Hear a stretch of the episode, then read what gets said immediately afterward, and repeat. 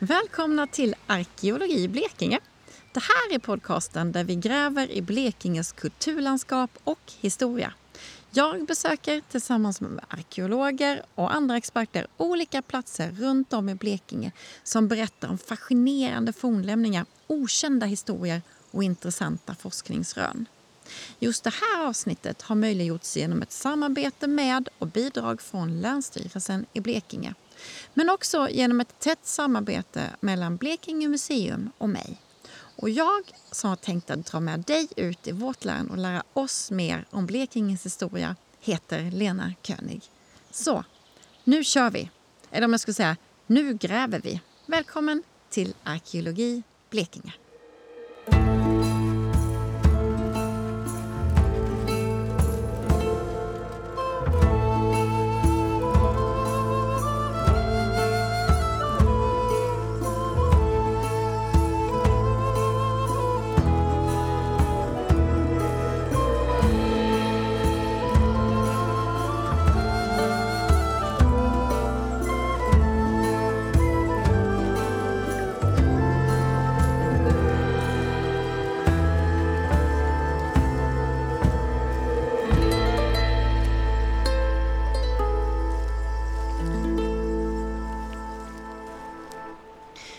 Dagens avsnitt så beger vi oss till Sternö, en liten halvö sydväst om Karlshamn. Jag tar mig tillsammans med marinarkeolog Mikael Björk från Blekinge museum längst ut på udden. För det är därifrån man kan se den plats ute i vattnet där man för 15 år sedan hittade ett plåtmynt stansat i början på 1700-talet. Eller snarare det var 82 stycken plåtmynt. Det största fyndet som gjorts i Östersjön faktiskt. Men när hade någon tappat dem där? Vems var de? Det är så många frågor och jag undrar om det finns några svar.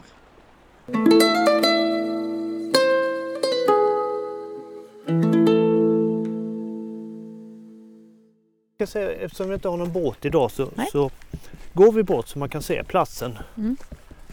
Eh, och det, är en plats, där ligger tre grund som heter Samsabådarna. Ja just det, precis. En syd... Sydväst, Sydväst. och Sternö, cirka 300 Mm. meter från Mm. land. Men vilket inlopp, vad är det vi har utanför oss här nu då? Ja, nu, nu har vi ut Östersjön här och här till höger har vi Stillerydshamnen. Ja just det, det. och har den alltid varit? Ja, Eh, Och kör man andra hållet öster om Sternö så kommer vi in till Karlshamns hamn. Okej. Så har, och det är det är den lilla fiskehamnen. Mm. Alla stora båtar går ju från Stilleryd. Ja just det. Och det gjorde de även när det begav sig? Ja, det måste, det, ha, det måste ha varit så. Mm. Eh, Det beror på vilken last man hade naturligtvis. I, I och för sig Karlshamn var väl den stora hamnen då. Men det har ju alltid varit trafikerat in till Stilleryd. Mm. Nu har vi det blåa havet idag till Ja. höger om oss. Ja. Det ser inbjudande ut. Ja. Ja, här är perfekt att ta sig hit Ja. om man vill se den här platsen. Ja. Ja, det är väldigt vackert. Sen har vi en sån underbar historik. Vi har ju allting från bronsålder och fram till, till idag här Ja. på Sternö. Ja, Det finns ett stort eh, bronsåldersröse. Eh, breda rör som, som är ja, 2 500 år gammalt, något sånt. okej. Ja. Och sen har vi mycket lämningar i havet. ja det, det får vi prata om sen för det måste ju finnas mer än det här vi ska... Ja, ja. Och vi, Ja. vi, har, eh, vi har ju eh, rotfasta stubbar nere i havet här. Som är drygt 10 000 år gamla. Mm. Det finns mycket och många vrak runt omkring här. Ja, det måste varit ett, ett bra läge. Eller har alltid varit väl Ja, Karlshamn? ja, ja. Många skyddade hamnar och, eller vikar. Mm. Hej hej. Mycket sjöfart. Och det genererar ju ofta vrak. Ja, precis. det gäller bara att veta var de ligger. Ja, ja. Ja precis, men det är ju det som är det roliga med dykning. Mm. Mm. Man kan ju inte bli annat än glad. Åh, Ah, nej. Nu går vi alltså upp på en, en hög bergsknalle Ja. Eh, högst upp här så har vi ett röse. Lämningarna, eller resterna. Och lite enar. Och sen ett magiskt hav. Och det blåser inte och det är inte molnigt. Woo! Ja, det är bra tajmat. Vi ska försöka ta oss lite ditåt. Ja. Nej men gud!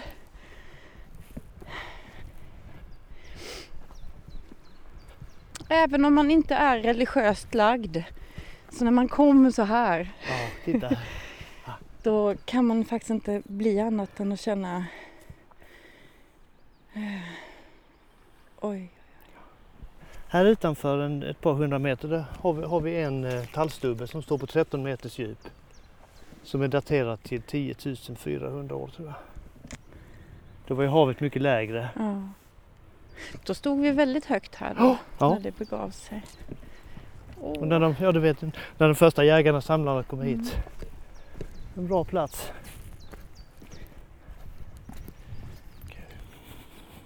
Nu har vi ungefär gått en kvart ifrån parkeringen. Ja. Eh, Det är badplatsen, säger man va? Badplatsen ja. St- Sandvik. Just det. Ska man bara följa längs med vattnet bort och så kommer man längst ut och då ser man de här de där tre små öarna, säger man så? Eh, man Ibland Här. ser man dem, ibland inte. Det beror på. Eh, det är ju grund. Ib- Ibland syns de, det beror på vattenståndet och, och vind. Idag tror jag inte vi kommer att se dem. Nej, de ligger, jag ska se här. Det, det grundaste ligger en halv meter under ytan. Ah, ja. Oj, oj, oj. Vilken plats. Nu ska vi ha en grön prick här någonstans. Nu ska vi se, det där med ögonen. Ja. Där, Där ser jag den. Det är den, den röd och sa Där, där är en grön. Där, ja precis. Mm. Ja, Nu ska vi bara se. Oh. Ja, nu har vi, vi nöjer oss här va? ja, vi har gått sådär en kvart, 20 minuter från parkeringen. Eh, längs med havet och nu jumpat ut så långt ut vi har kunnat. Så nära vattnet. På Stärnö, det. Stärnö, ja. Ja. Du, ehm, kan du bara ge en beskrivning? Var är vi någonstans?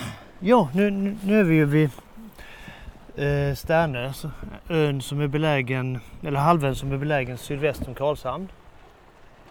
Och framför oss nu när vi tittar ut över, det här underbara havet har vi Hanö där. Oh, ser man Hanö så Ja, tydligt härifrån? Så nära är det så det är nästan så du kan Oj. simma. Inte riktigt kanske. Och sen har vi Listerlandet Mm. som går här. Wow. Och sen är det Puckaviksbukten då. He, hela alltet här. Här ser man hela västra Blekinge. Ja, i princip ja. ja. Högt upp på säger trädgränsen. Men... Och så är det, ja, du ser Ryssberget. Ja, det är Ryssberget. Jag har aldrig sett det. Nej. Hit gott folk. Fantastisk utsikt. Ja, underbart och coronasäkert idag. Så säkert. Och just du och jag har en fantastisk tur när det gäller vädret. Ja. Det blåser tre meter per sekund och är sol. Och, och, tittar du ner i vattnet Mm. så ser du vilken fantastisk sikt det är idag. Helt otroligt. Det är kristallklart. Det är nästan som Medelhavet. Mm. Man förstår ju att, att vi har fornlämningar som går tillbaks många tusen år tillbaks i tiden med, med, med här, den här utsikten. Lätt att hitta mat, jakt, sälar, fåglar, fiskar, Mm. När, vi, när vi vänder oss ditåt då mot Ja. ost, vad har Den, vi? Eller sydost? den ön som ligger längst till höger, alltså söderut, det är Tärnö Mm. i Karlshamns skärgård. Sen ligger skärgården precis norr om den. Jag är så lycklig Ja, att jag vaknade idag jag. Men du, ja vi ska backa tillbaks. Jag tror exakt 15 år blir det Ja, sommar. precis. Då var det ett gäng här. Ja, då, Vad gjorde de? Berätta. Då, då var det sex killar från eh, Sydkustens sportdykarklubb som skulle ut och göra ett gemensamt klubbdyk. Så man tog eh, klubbens båt, kom köraren från Karlshamn upp och ankrade någonstans, jag ska säga ett par 300 meter väster om där vi står idag. Och så dök man då. Man dyker alltid två och två. Eh, och när de kom upp i båten så, så var det en kille som hade med sig en fyrkantig platta upp och la upp den i båten och väl där uppe så, så kunde de se att det var ju Karl XIIs emblem eller monogram på den här plattan. Hur, hur stor var den? Ja, vad ska jag säga, 15 gånger 15 centimeter Så ungefär. pass? Ja, Okej. och, och de förstod ju direkt då att det var, det var koppardaler som de hade eh, hittat. Och han berättade då, eller de två dykarna som hade simmat förbi och hittat det, berättade att det var en hel rad sådana här kopparplåtar som stod på botten. Så ungefär som dominobrickor. De låg inte ner utan de stod upp på högkant. Och de blev ju mäkta uppskruvade. Och fyndet anmäldes när man kom in till land sen till Länsstyrelsen. Som tyckte att det här var ju jätteintressant. Det måste vi ju ta och titta lite närmare på och se vad det är för någonting. Eh, Men man ville ju inte att alla dykare i Sverige skulle sticka dit och dyka. Så det var ju munkavel på på det, det gänget. Det måste ju varit. Ja, en massa, massa kopparmynt ligger på botten, vem som helst kan ta det. Nej, det vill man inte. Så Länsstyrelsen gav Kalmar läns museum i uppdrag att tillsammans med Kustbevakningen lokalisera och bärga de här mynten. Och det var då under 2006. Så Kustbevakningen åkte hit och sökte med eh, dykare och med, med en ROV, en undervattensrobot. Men kunde inte hitta mynten. Och det, det förstår man ju att de här eh, killarna som hade hittat mynten första gången, när de kom upp i båten efter dyket, som, som var ankrad någonstans här ute. Ja, var var det mynten låg? Det var där. Ja, det var nu där. Eller var det där? Eller vad var det? Ja. Det är jättesvårt. Och när man dyker och det är dålig sikt så har man ju inte riktigt 100% koll på var man är. Nej. Så de hade inte kunnat lämna någon exakt position till Kustbevakningen eller Länsstyrelsen. Men- Och det fanns inga så här sportklockor som man kunde Nej, klicka i så nej, var nej, man nej. befann sig. Nej. Nej. Så, så när Kustbevakningen var här och sökte så kunde de inte hitta det. Och de sökte ett år, de sökte två år. Och sen, sen eh, bad de återigen Sydkustens sportdykarklubb då att eh, kan ni inte återlokalisera mynten? Försöka hitta dem igen. Och då hade jag som tur att jag, jag fick vara med där. Så vi pratade med de involverade och försökte räkna ut, ja men det måste ju vara i det här området. Hur känns det då när man är där ute i lilla båten och man har sina dykkläder och man ska ner? Ja, det, det är ju jättespännande. Det är 20 meter djupt där mynten låg. Jättedjupt. Ja, och eh, liten båt där ute, man har ingen aning om var man är. Det, det är spännande men det är roligt och det är ju det som ger den lilla, lilla kicken. Eh, och vi, vi, vi, vi trodde att vi visste ungefär var den var. Så det var sent på hösten. Vi bestämde oss att, att vi ska ut, vi provar en gång. Sen får vi vänta till nästa år. Isen hade till och med lagt sig i hamnen så vi Nej. fick knacka loss båten. Ja. Men vi körde ut hit. Här, det måste vara här. Och eh, ankrade, hoppade ner och efter fem minuter så återfann vi mynten. Och då har, då har kustbevakningen och, och massa med De har dykarna. sökt här och där och sökt precis runt om det men, men det var en liten liten trekant i mitten av sökområdet där de inte hade varit. Och där, där stod mynten på botten igen. Hur, kan du berätta hur, hur när, du, när ni kom dykande då och såg dem? Vad, hur såg det ut? Ja, det var helt eh, slät botten. My, mycket tång, mycket växtlighet som, som driver omkring på botten. Så det är möjligt att kustbevakningen hade vatten men att det var, låg tång över mynten. Men när vi kom dit så bara stod de där precis som de första dykarna hade sagt. Som dominobrickor på botten. Mm. Och det var ju en underbar känsla.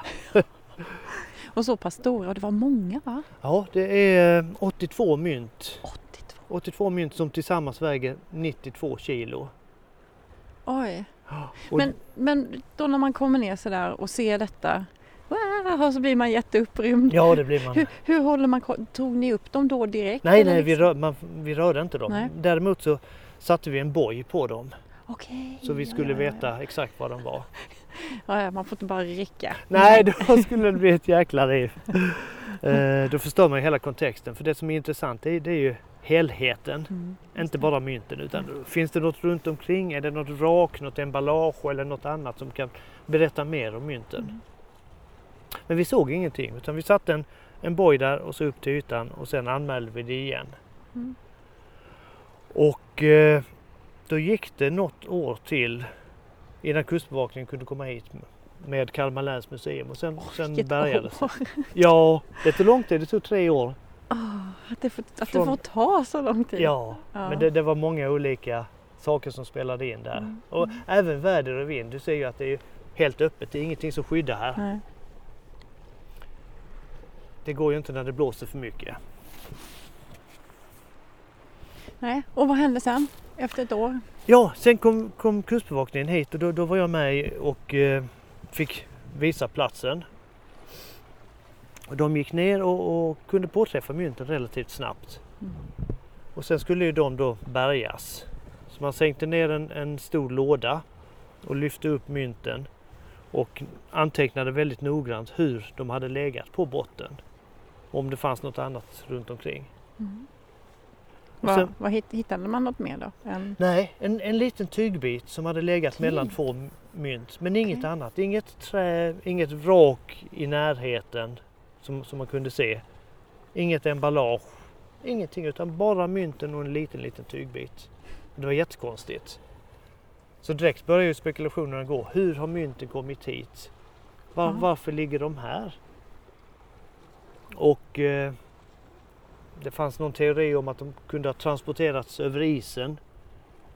Men det är väl kanske inte så troligt. Däremot så har vi de här tre grunden. Där, där är ett grund, Sterne bröt. Men sen just det, som ligger precis i linje med, Med Hanö. med Hanö. Ja. Ja. Mm. Men sen har vi tre grund som inte syns nu. Som heter Samsabådarna. Okej. Tre stora grund och, och det som är, ligger grundast ligger bara en halv meter under vattenytan. Aj då. Mm. Så här har ju gått på flera fartyg under, under årens lopp. Och precis norr om de här Samsabådarna har jag identifierat i alla fall tre olika vrak som ligger där. Olika konstruktion, olika ålder. Men eh, mynten låg ju ja, 250 meter därifrån. Just det. Så Och sen åldern på de här mynten.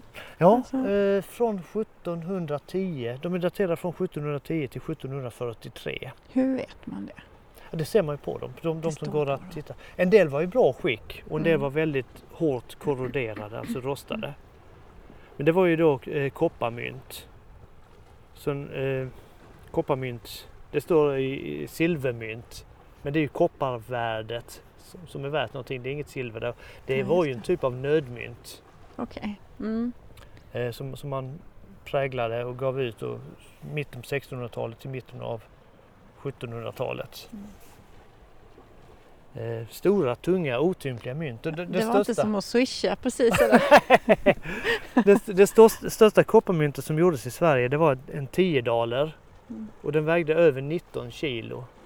Oj. Så det var ingenting man hade med sig i plånboken. Nej, okej. Eh, vraken pratar du om. Ja, ja vi, vi, vi bärgade mynten Mm. eller Kustbevakningen och Kalmar läns museum bärgade mynten och skickades upp till, till Kalmar för konservering.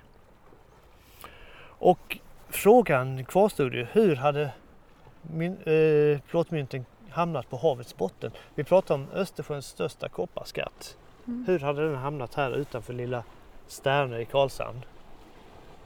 Men som sagt, jag har hittat i alla fall tre olika vrak som ligger norr om de här Samsabådarna. Mm. Och det skulle ju kunna vara så att något av de fartygen har gått på grund på Samsabådarna. Och sen har man lastat över mynten i en liten roddbåt, en, en livbåt. Den har kommit en bit och kapsejsat. Mm. Det är, ju, det är ju en teori. Ja, här kan man hitta, det, det finns många. Ja, det gör Det det verkligen. jätte- det gör det verkligen. Ja. Men sen, sen, sen eh, hittade jag ett gammalt eh, protokoll. Eh, ett, eh, en anteckning där det stod att en jakt som hette Fortuna Galej av Malta Mm. hade gått på grund i december 1747. Just det, det är några år efter sista myntet är Ja, präglat fyra, då. fyra år Mm. efter sista myntets präglingsdag. Mm. Och eh, i rättegångsprotokollet så står det att skepparen kastade någonting värdefullt över bord när de hade gått på grund. Kanske för att lätta vikten på skeppet.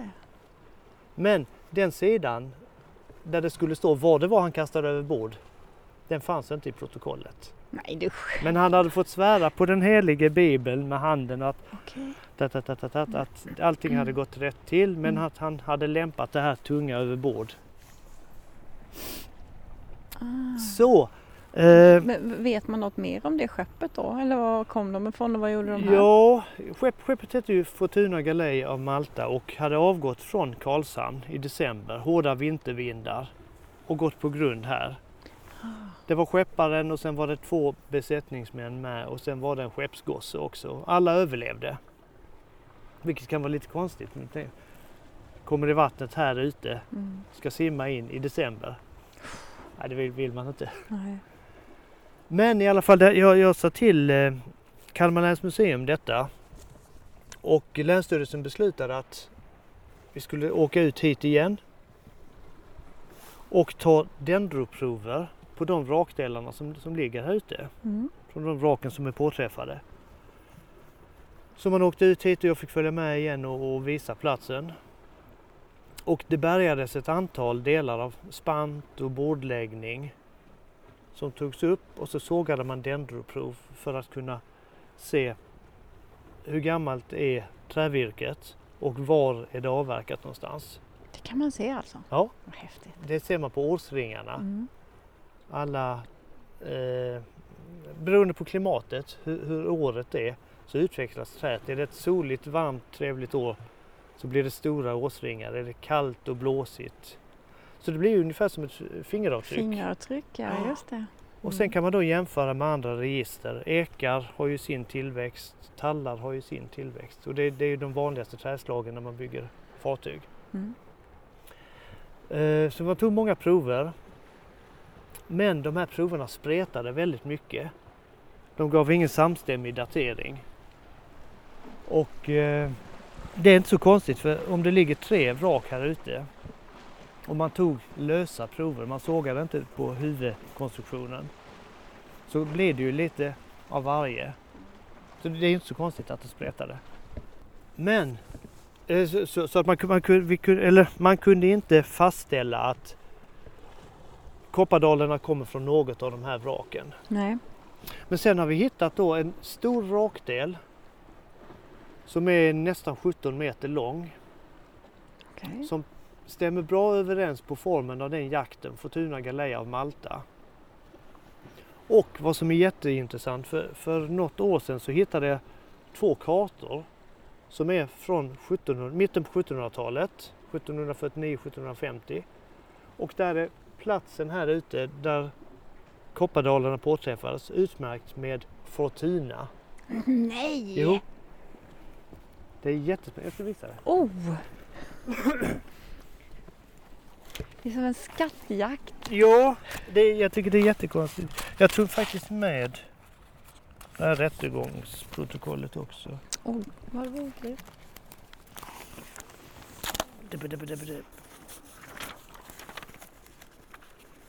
Men vad betyder det här liksom för... Ja, att det finns. Det skulle kunna finnas en fortsättning om man vill. Mm. Här är då domboken. Det, det, det, det. Eh, han har avlagt eden att vad han, oh, skepparen då fick av handelsmannen Olofsson emottaget. Har han i olyckan om aftonen kastat över bord i sjön. Men det står inte vad. Sen har vi platsen. Nu är vi på Särnö. Nu står du och jag här nere. Allra längst ut där ja. Den är från 1750. Mm. Fortuna. Fortuna. Och det står, finns inte på någon tidigare karta. Nej. En samtida karta. Här har Och vi- var låg i... Jag säg, säg den här gröna pricken vad vi nu hade. Den. Uh, just det, den har vi... Vi hade ju en grön prick. Man är ju Ja, aldrig så där är- blind. nej. Ta, ta, ta, ta, nu ska vi se. Den var ju... Ja, den, den ska vara där någonstans. Där, nu ser vi den. Där. Ja, ja, ja Så. precis. Mm, där är den. Ja, och då ligger... Och grunden ligger lite hitom och lite Hitom. till vänster. Mm, Här är en annan karta, ungefär samtida. mm. Fortuna grund. Fortuna grund. Ja, Ah, så lite... Oh! så den har fått... Ja, ja, grunden har då fått namnen efter den förlisningen i Men sen på senare kartor så är det borta igen. Finns inte på tidigare, finns inte på senare. Men mitten av 1750.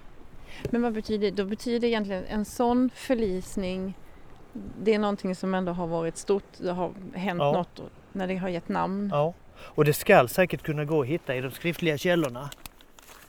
Mm. Eh, här, här omnämns det. Men nu den här, den, det ni hade hittat som du sa, 17 meter långt.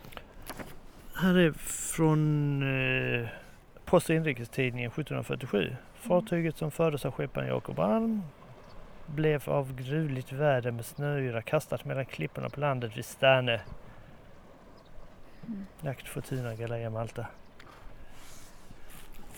Så att om man, om man vill Ja, Så- vill vi. om, om man vill så hade det ju varit en jättetrevlig fortsättning att återigen eh, ta dendroprover på den här hela delen som, som påminner mycket om en jakt Mm. och se om det är om dateringen stämmer överens med eh, plåtmynten. Det skulle Då vara skulle det kunna vara så. Då skulle plåtmynten mycket väl komma från eh, Fortuna Galea Malta och vi har hela historien. Mm. Men- Men den 17 meter långa kro- kroppen ni hade hittat någonstans. Var ligger den i Den förhållande? ligger, om du sa det, gröna pricken och sen in bakom grunden så att säga. Ja, just det. Så det, det är väldigt nära emellan då ju. Ja, det är det. det, är det. Vilken häftig Så, historia. ja, det är jättespännande. Och nu finns nu är plåtmynten konserverade och finns på Blekinge museum. Man kan beskåda dem där. Just det, ute i Rosenholm, eller? Ja, precis. Mm, mm.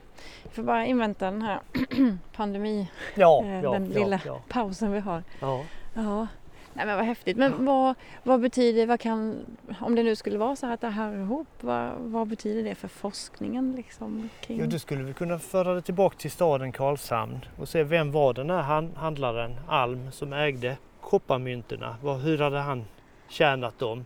Vad fick han dem? Vart var de på väg den här dyrbara lasten? Mm. Sen ligger det, jag sa att det låg tre vrak här. Ett vrak tror jag är ett äldre vrak, 1600-tal. Och vid det vraket så har jag hittat, eller vi hittat stora, stora ekstockar.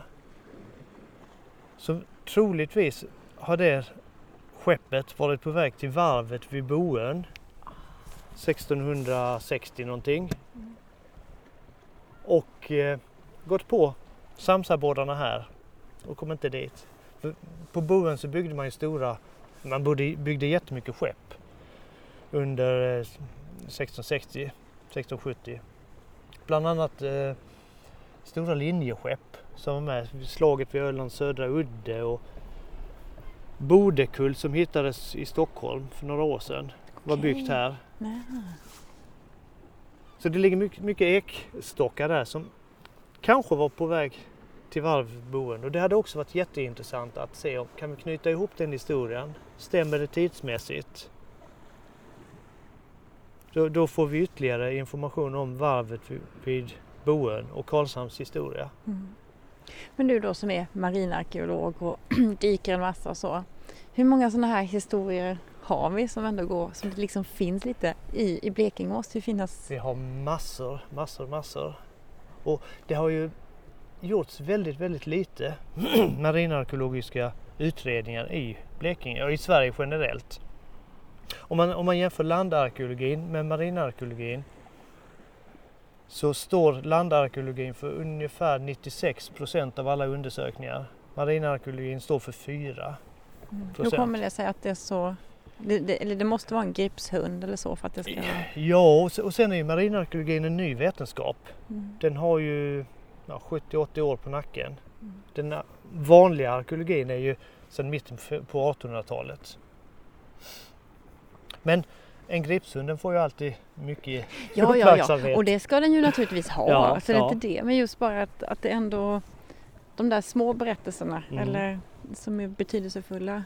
Ja, det, blir, det är ju pusselbitar till det vi är idag. Mm. Till vad Karlshamn är idag, vad Stillered är idag. Det blir små kluster av information. Om man kan lägga samman det så får vi en mycket bättre bild av vad vi har idag. Mm. Men om du nu skulle få önska vad, för att kunna gå vidare med hela den här fantastiska historien. Mm. Vad är nästa steg då? Att hitta en massa nya pengar så att man kan finansiera det här. Just det. Mm. Det kostar ju mycket pengar. Mm. Det, det är ju också en, en anledning. Marinarkeologin är mycket dyrare än vad landarkeologin är. Begränsad tid, utrustning, väder och vind. Eh, så det kostar mycket mer. Mm. Så att här skulle behövas en hel del pengar för att undersöka det. Men det, det här är ju jättehäftigt. Ja, och nu blir ja, man ju ja. så här, när man står och tittar ut över det här idag blåa havet som rör sig så stilla så undrar hur mycket sådana här häftiga grejer det Ja, ligger. ja. Det häftigaste det ligger någonstans här.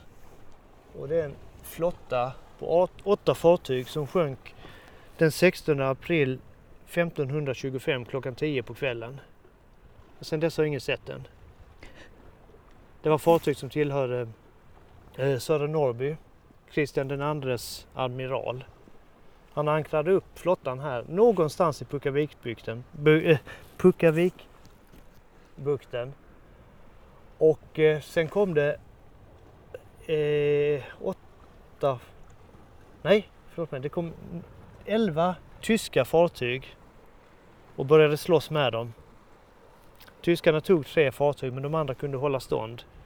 Och klockan tio på kvällen så satte de eld på sina egna fartyg för att de inte skulle falla i tyskarnas händer. Så de ligger kvar där. Och de letar jag efter. Sen tio år. Ja. Nej, det är gömt i sitt dunkel här verkligen. ja, ja. Vad häftigt. Fördelen här i, i Östersjön är ju att vi har ju inte skeppsmasken. Så att trämaterial klarar ju sig fantastiskt bra. Just det. Skulle de här vraken ligga på, på västkusten så hade de varit borta för flera hundra år sedan. Men vi har ju sådana exceptionellt goda bevarandeförhållanden här i, i Östersjön. Mm. Och det måste vi ta tillvara på. Ja. Men du, när man nu kör ut hit och parkerar på den här parkeringen och traskar så långt ut på den yttersta lilla tungan på den här halvön. Eh, och man kommer hit och står så som vi gör idag. Förhoppningsvis har man sånt här väder. Ja, Hur ska man, hur ska man tänka, hur ska man titta på det här vi precis har pratat om? man ska försöka glömma bort allt det nya, moderna. Sätta sig ner, njuta. Hur såg det ut när stenåldersmänniskorna kom in här för första gången? Hur såg det ut när Sören Norrby seglade här? När Galaya Fortuna och Malta gick på grund här?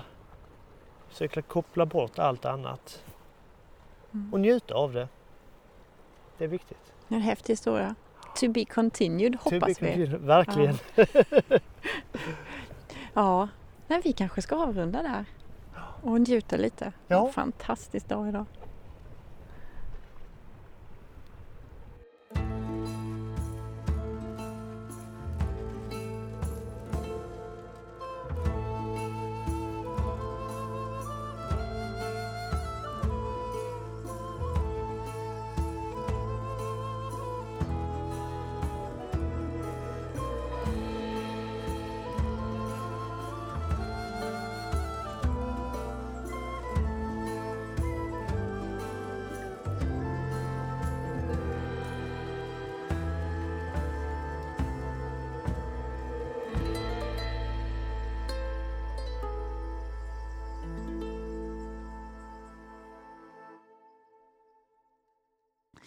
Vill du höra fler avsnitt från Arkeologi Blekinge? Då kan du bland annat hitta dem på Blekinge museums hemsida eller på Spotify och där söker du på Arkeologi Blekinge. Tack för att du har lyssnat.